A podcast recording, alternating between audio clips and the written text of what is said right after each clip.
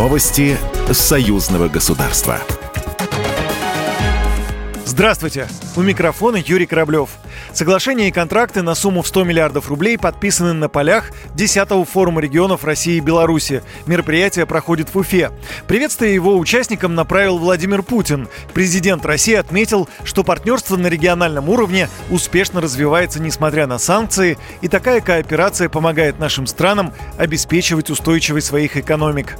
В условиях неблагоприятной внешней конъюнктуры, отказа ряд западных стран от сотрудничества и закрытия рынков недружественных государств, российские и белорусские регионы интенсивно развивают встречную торговлю.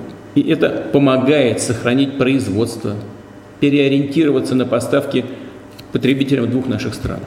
В ряде областей Беларуси при российской поддержке начата реализация новых импортозамещающих инвестиционных проектов на общую сумму в 80 миллиардов рублей. В свою очередь, президент Беларуси Александр Лукашенко в приветствии к участникам форума заявил, что прочные отношения Беларуси с Россией и ее регионами помогают держать удар со стороны Запада по всем фронтам. Он подчеркнул, что уникальность партнерства стран состоит в том, что с самого начала система взаимодействия стран строилась на основе самодостаточности экономических связей, обеспечения технологического суверенитета двух государств.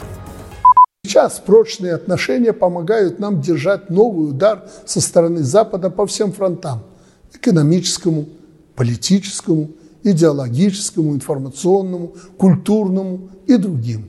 На форум регионов Беларуси и России приехали тысячи гостей из 57 регионов России и всех областей Республики Беларусь.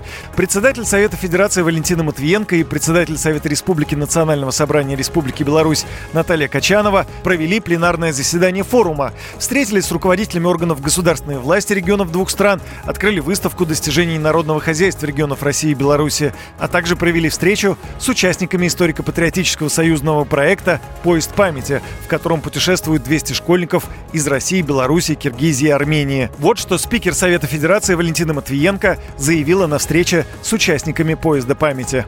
Главное, чтобы наша молодежь понимала опасность нацизма и могла этому противостоять.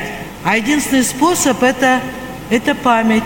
Главный итог всех форумов регионов – это подписание контрактов. В присутствии глав верхних палат парламентов подписан ряд совместных соглашений. Это все новости. У микрофона был Юрий Кораблев.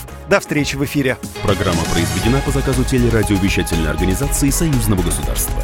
Новости Союзного государства.